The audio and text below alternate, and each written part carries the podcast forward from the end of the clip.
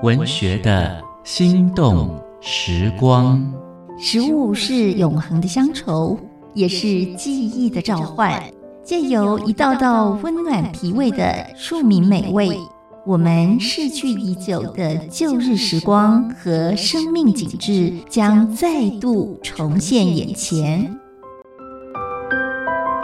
请听焦桐的味道福尔摩沙，带您发掘里巷街坊的好味道，找回生命最初最深的感动。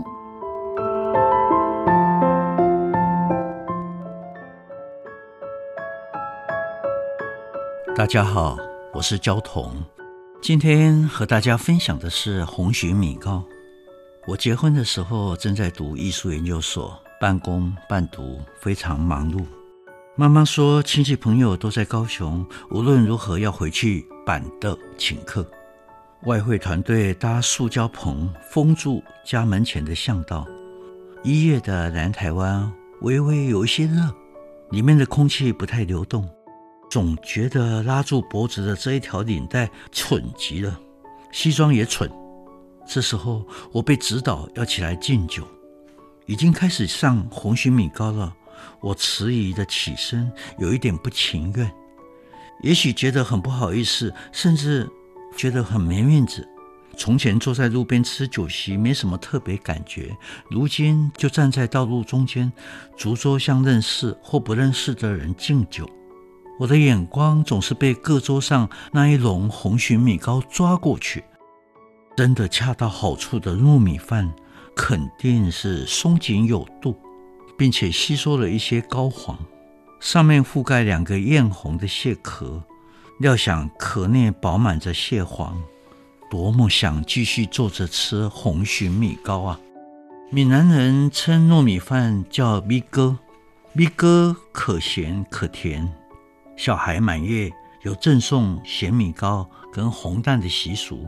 女儿满月的时候，我都去永乐市场联合发油饭龟点定制米糕红蛋，请亲友分享喜悦。台南堪称台湾米糕的一哥，米糕老店很多，像民族路的洛城米糕、孔庙对面的米糕专门、金华路的厚道米糕、保安路的保安路米糕等等，都是米糕催熟以后。浇上肉燥卤汁，上面再铺花生、鱼松、凉拌小黄瓜，形成米糕的南部风格。而康乐市场里面的龙盛就没有什么凉拌小黄瓜，取代的是两朵卤香菇和制萝卜片。